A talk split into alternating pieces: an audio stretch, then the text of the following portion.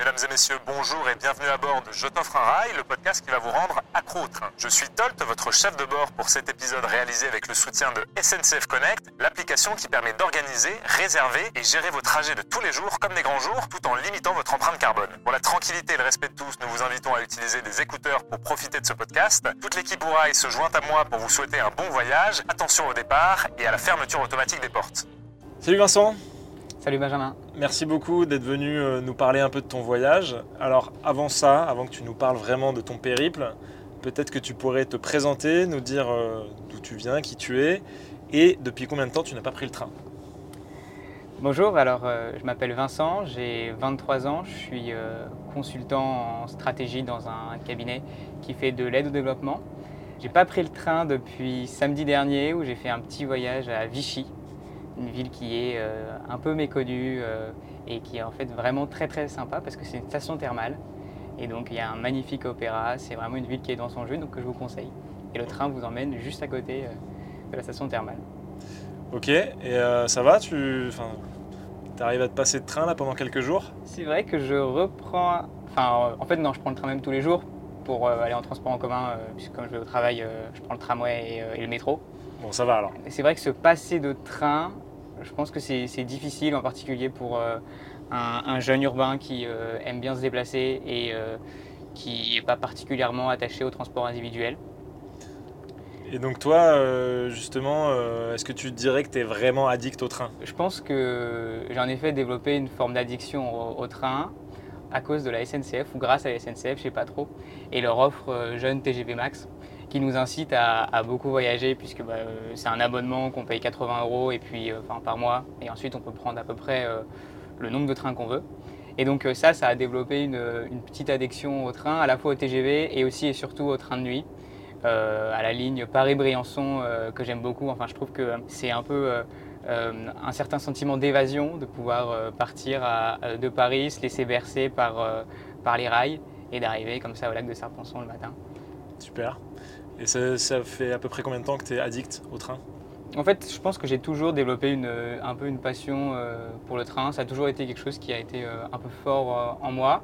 Euh, j'ai déjà eu l'occasion de travailler euh, un moment comme prestataire euh, sur, euh, enfin, pour la SNCF Réseau sur la ligne euh, LGV+, où on s'occupait de euh, gérer la signalisation pour rapprocher les trains entre eux et en faire passer encore plus. Je pense qu'il y a en effet toujours eu cette appétence pour le train. Quand j'étais petit, j'avais un, un, déguisement de conducteur de train qui m'avait euh, cousu ma maman.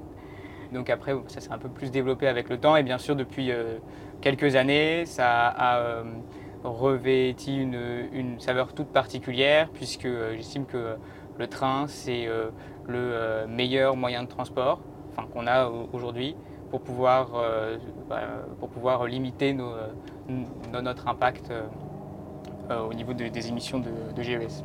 Donc ouais, ça fait déjà un petit moment que tu es accro. Ouais. Et effectivement, la, la prise en, en compte des enjeux environnementaux a plutôt renforcé un peu cette addiction. Tout à fait. Alors, est-ce que euh, tu peux nous parler un peu plus de ton voyage euh, Donc c'était au départ de Paris, c'est ça? Tout à fait. Au départ de Paris jusqu'en Arménie, Ouais. nous parler des différentes étapes, combien de Mm. temps ça a duré, si tu te souviens à peu près du budget, Ouais. euh, voilà, les types de trains que tu as pris, enfin voilà, essayer de un peu de comprendre plutôt sur, sur, tous les aspects pratiques de ce voyage. Donc en effet, je suis parti six mois, donc c'était pour un, échange universitaire au départ de euh, Paris-Gare de l'Est. On a une nouvelle euh, ligne de train de nuit qui euh, nous emmène directement à Vienne. Et ensuite, de Vienne, c'est assez facile d'aller à Budapest. Nous, on avait fait un petit crochet par Bratislava, puisque c'était aussi un peu l'occasion de découvrir les capitales de l'Europe centrale que moi je connaissais pas du tout. Une fois qu'on est arrivé à Budapest, on a repris un train de nuit direction Bucarest. Là, à Bucarest, j'en ai profité pour, euh, pour tricoter un peu du côté de la Roumanie et euh, notamment pour euh, aller passer quelques jours, dans, enfin quelques semaines, dans un camp de réfugiés à la frontière, enfin à la trifrontière de la Moldavie et, de l'Ukraine, puisque la guerre avait, avait déjà été déclenchée à ce moment-là. Ensuite, je suis revenu à Bucarest. De Bucarest, j'ai pris un train de nuit encore, mais bon, qui dure 20 heures, pour aller à Istanbul. Et puis à Istanbul, c'est possible de prendre un TGV qui nous emmène à Ankara. Et d'Ankara, on reprend un train qui dure cette fois-ci euh, 22 heures à peu près, pour aller dans euh, une petite ville qui s'appelle Kars, donc qui est tout à l'est de la, de la Turquie. De là, euh, malheureusement, on est obligé de prendre un bus puisque la frontière avec, euh, avec l'Arménie est bloquée. Donc on a pris un bus pour remonter jusqu'à euh, la Géorgie et de la Géorgie, donc euh, de Tbilissi, donc la capitale de la Géorgie, on a pu prendre là aussi un train de nuit, donc c'est une petite nuit, pour aller à Erevan. Et alors pourquoi cette envie d'aller en Arménie? L'Arménie, c'est un peuple qui est, euh, que moi je connaissais pas tellement, mais euh, on en entend quand même beaucoup parler puisque euh, la France et l'Arménie, on, on a des relations qui sont toutes particulières. Donc il y avait à la fois un, un peu ce, ce- ce sentiment d'aller chez un peuple qui m'était pas non plus complètement étranger. Euh, et je pense que le, fait que ce soit pas un peuple qui soit complètement étranger, c'est que c'est lié euh, à leur histoire, à leur religion, à aussi euh, le fait que c'est un, immense peuple de, bâtisseurs. Ils ont beaucoup d'églises. Nous, en France, on a plutôt, plutôt bâti des cathédrales, mais, mais l'idée est un peu la même. Donc en fait, on, a, on a pas mal de similitudes avec, avec ce peuple. Et je pense que bien sûr, l'oppression qu'il y, a eu, euh, qu'il y a eu au cours en 1916, mais aussi avant, euh, lors du euh, génocide arménien, rend aussi ce peuple de certaine manière un peu attachant. Et c'est quelque chose qui est très frappant euh, quand on se rend en Arménie et, à Erevan. C'est à la fois la, euh, reconnaissance que euh, bah, les Arméniens ont pour, euh, pour les Français. Quand on va par exemple au mémorial euh, du, du génocide arménien, on a euh, des petits sapins qui ont été plantés par à peu près tous les présidents français qui s'y sont rendus. Euh, donc à la fois cette reconnaissance qu'ils ont pour, euh, pour, pour les Français et aussi un peu cette envie qu'ils ont de, de, de nous montrer ce, de, enfin, euh, enfin, ce qu'ils ont de meilleur et notamment euh, le sens de la famille et des amis qui est vraiment très très euh, développé, beaucoup plus sans doute que- qu'en France encore. Donc il n'y avait pas de lien, on va dire, particulier avec l'Arménie. Euh, c'est pas parce que tu as des origines arméniennes ou je sais pas quoi. Et alors, est-ce que tu peux nous en dire un peu plus sur le budget justement euh, de tout ce voyage? Est-ce que tu aurais un ordre de prix? Parce que j'ai euh, Mm. j'ai bien compris que c'était pas tout d'un coup hein, et que du coup c'est peut-être compliqué euh, de, de mettre un prix là-dessus. Mais est-ce que Ouais. tu saurais dire à peu près combien ça coûterait à quelqu'un qui voudrait le faire sur euh, quelques jours?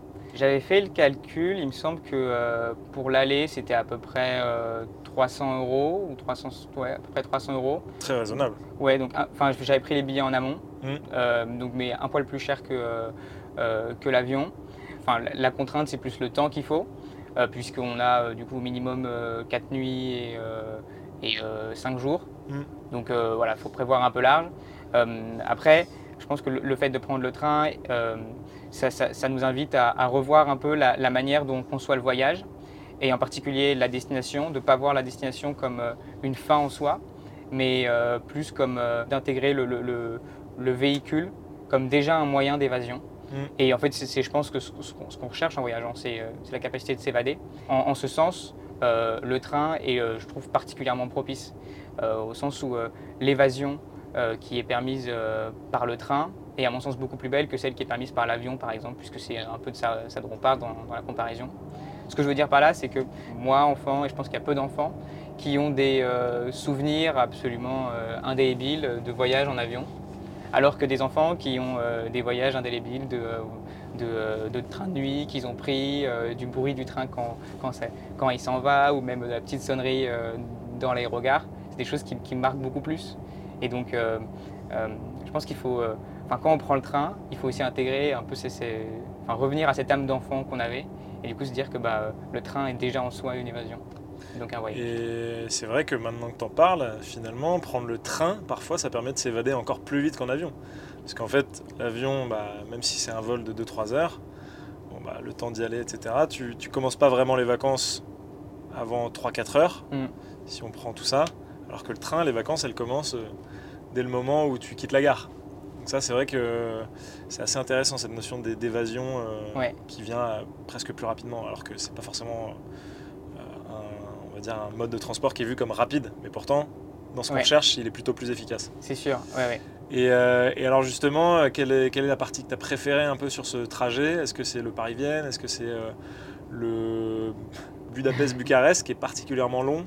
La partie que j'ai préférée sur ce voyage, c'est euh, Ankara-Kars, puisque en fait, Kars, c'est pas très loin de l'Iran, donc c'était au moment où, enfin en Iran, il commence à y avoir beaucoup de manifestations.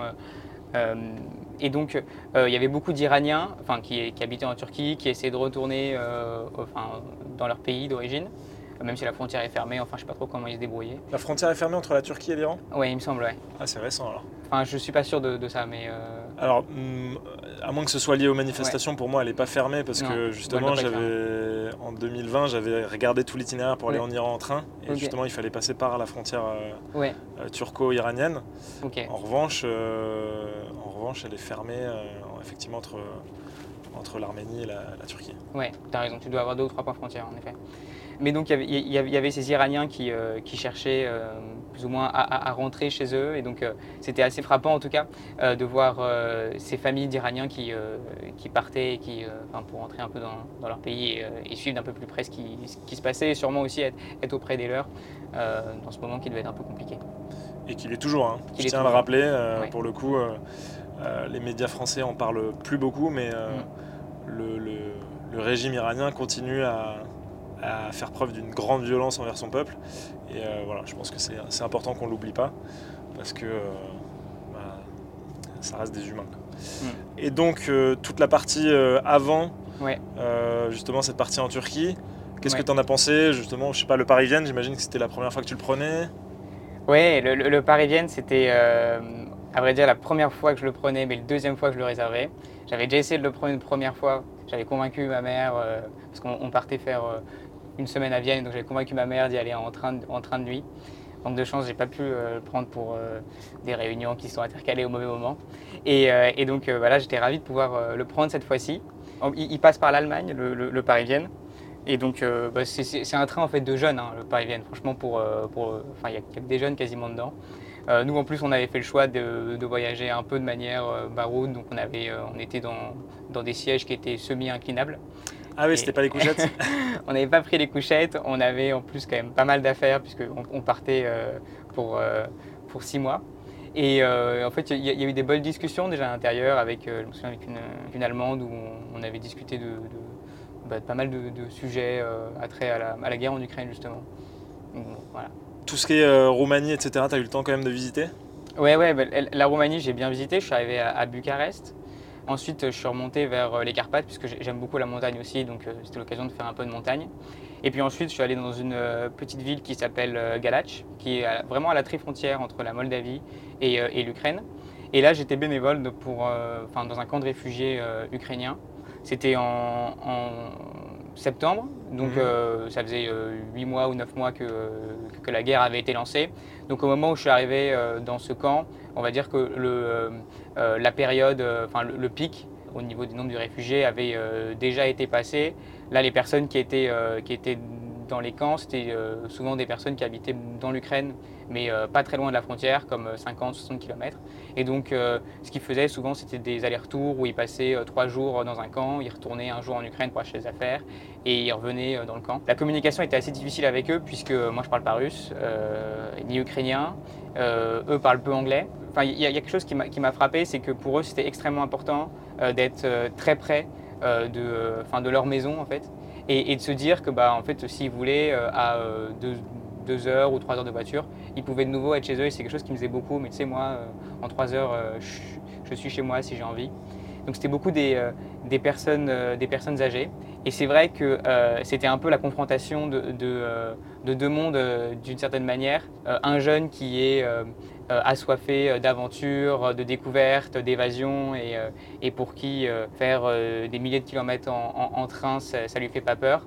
Et à côté, des femmes ukrainiennes et puis, et puis des enfants qui ont tout construit et où toute leur vie, c'est une maison, un village et, et une région.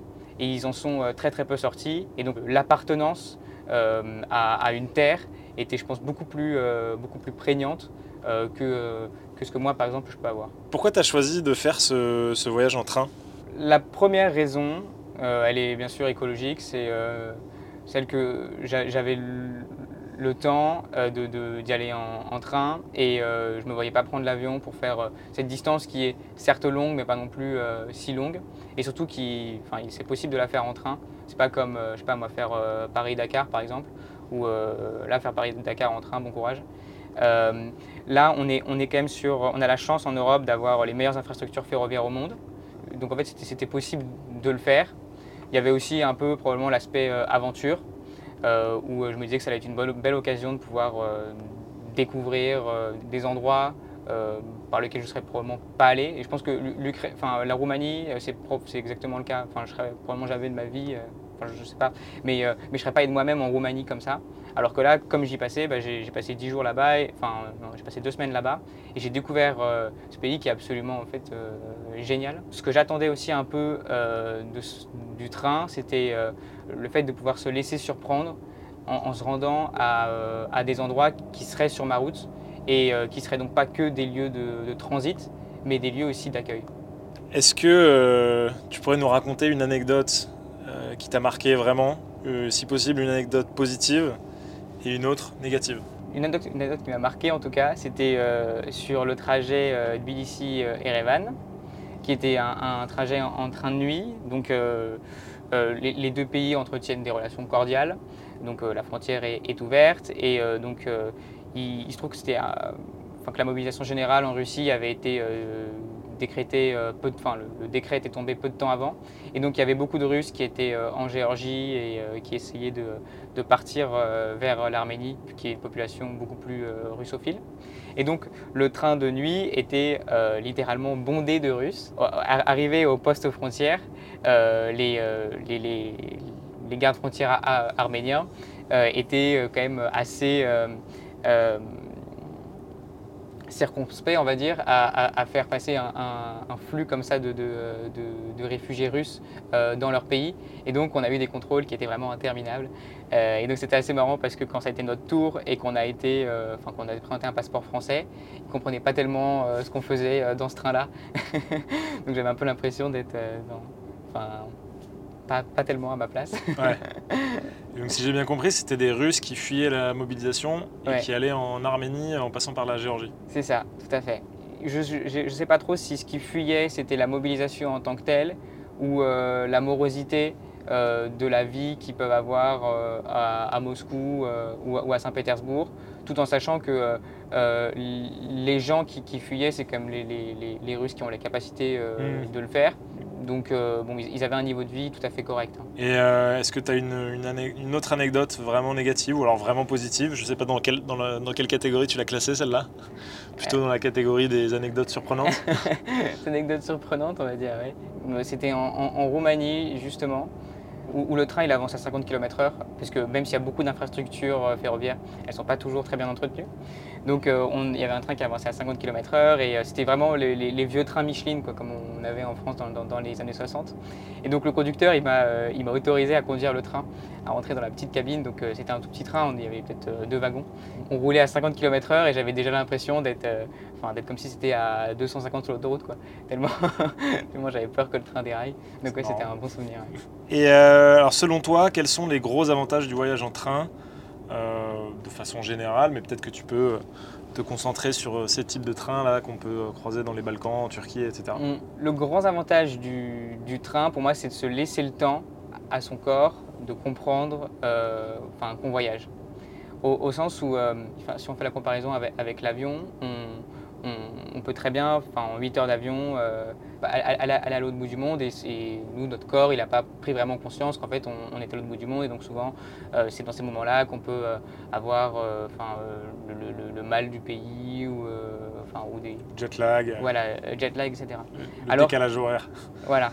Alors que bah, le train, finalement, on se laisse le temps. Et ça, je trouve ça assez beau. Et, au-delà de se laisser le temps, c'est toujours un- quand même un espace de, rencontre. Et cet espace de rencontre, il commence dès la gare, où c'est euh, toujours un peu bouillonnant. euh, et, euh, et- donc, en fait, une fois qu'on rentre dans ce train, on rentre dans un univers qui est, tout particulier. Et un peu, quand on fait 20 heures de train, on va... forcément engager à un moment ou à un autre la conversation avec, avec, avec notre voisin parce que bon, bah, on est un peu dans, dans cet univers euh, qui, euh, par le transport, nous, nous, nous rapproche aussi d'une certaine manière. Est-ce que tu as d'autres voyages euh, bas carbone euh, prévus dans les mois ou dans les semaines à venir? Ah oui, je, je vais à Lisbonne, là en, août. J'y vais en bus. Et donc, Tu prends le train jusqu'à Hendaye et ensuite bus? Je prends le train jusqu'à Clermont-Ferrand. Et de, de Clermont-Ferrand, je prends le bus direction Lisbonne. Ça fait une sacrée trotte. Donc, ça va faire une sacrée trotte. Ouais. ouais. Ok, parce qu'effectivement, avant, il y avait un train de nuit Hendaye-Lisbonne qui a Ouais. été abandonné au moment du Covid. Donc, euh, si quelqu'un de la Renfe ou de je ne sais quelle compagnie nous écoute, euh, je vous en, je vous en conjure, relancez cette ligne. On en a besoin. Mais ok, sympa. Et euh, donc, tu fais ça en août Je fais ça en août, ouais. Je fais, enfin, j'ai pas beaucoup de vacances là, donc je Ouais. fais ça euh, qu'une seule semaine. À vrai dire, c'est pour un, un grand rassemblement euh, de jeunes à, à- à Lisbonne, ça s'appelle euh, les euh, JMJ. Ah oui, donc mais on sera normalement euh, 3 millions Mm. euh, à Lisbonne. Et donc c'est des gens de toute l'Europe qui, qui viennent. La, la décision a été prise par, je pense, quasiment la totalité des paroisses de faire euh, ce voyage en, en- en bas carbone, donc euh, Ah ouais en bus. Ouais. Ah, donc l'église, euh, l'église se bouge sur ces sujets-là. Bah, en fait, l'Église se bouge sur ces sujets, d'autant plus qu'il y a quelques années, il y a eu une encyclique euh, du pape qui s'appelle Laudato Si. Mais c'est un sujet sur lequel l'Église a toutefois beaucoup réfléchi. L- La position euh, de l'Église euh, Laudato Si, c'est euh, plus une position qui s'approche de la sobriété et de celle de, de, de- de réussir à concilier à la fois son être profond avec, avec la nature, au sens où c'est ton être profond imane de la nature. Ah, c'est intéressant. J'ai vu une interview de. Alors, c'est un prêtre qui fait de l'économie qui est assez, qui est assez médiatique. euh, Mais, il- euh, non, mais il parlait justement de, de cette prise de position de l'Église. euh, et c'était assez intéressant de savoir qu'effectivement il y avait une prise de, une prise de position de l'Église parce que euh, c'est vrai que bon, ça sort un peu de, de leur, leur scope, sujet, ouais. on va dire. mais en même temps, l'Église a une telle force de prescription que Mm. si euh, tous les chrétiens se mettaient à adopter euh, des modes de vie plus sobres, ça éviterait des, des millions de tonnes de, de GES euh, dans l'atmosphère. Donc ce serait, ce serait plutôt une bonne nouvelle que le, que le pape euh, prenne le sujet à bras le corps et, euh, et qu'il euh, qu'il arrive à engager un maximum de chrétiens dans ce, dans ce défi-là. Oui, complètement. Il y a aussi une, une sensibilisation qui est assez connue qui s'appelle la fresque du climat. Et donc l'Église l'a adaptée pour, pour du coup les, les- les fidèles. Un programme qui s'appelle Église verte qui permet à chaque fidèle de, de- de se faire sensibiliser euh, à la fresque du climat, mais avec une conception plus euh, Laudato Si derrière. Ok, bon, super. Très intéressant. Je, je précise que ce podcast n'a pas de portée euh, prosélyte, mais, euh, mais en tout cas, c'est intéressant de voir que, que l'Église euh, s'est emparée du sujet. Excellent, bah écoute, un grand merci d'être venu euh, nous raconter ton, ton voyage euh, jusqu'en Arménie. Euh, c'est super intéressant et puis ça montre en plus que c'est possible. Et puis je te dis à une prochaine fois dans le train. Bah, merci beaucoup Benjamin pour, euh, pour votre accueil, et puis du coup à bientôt dans le train. Tout à fait. Mesdames et messieurs, vous êtes arrivés à destination terminus du train. Assurez-vous de n'avoir rien oublié et de vous abonner au podcast et à nos réseaux si ce n'est pas déjà fait. Toute l'équipe Ourail et SNCF Connect vous remercie d'avoir passé ce moment en compagnie de la Team Train et vous dit à bientôt pour un nouveau voyage sans avion.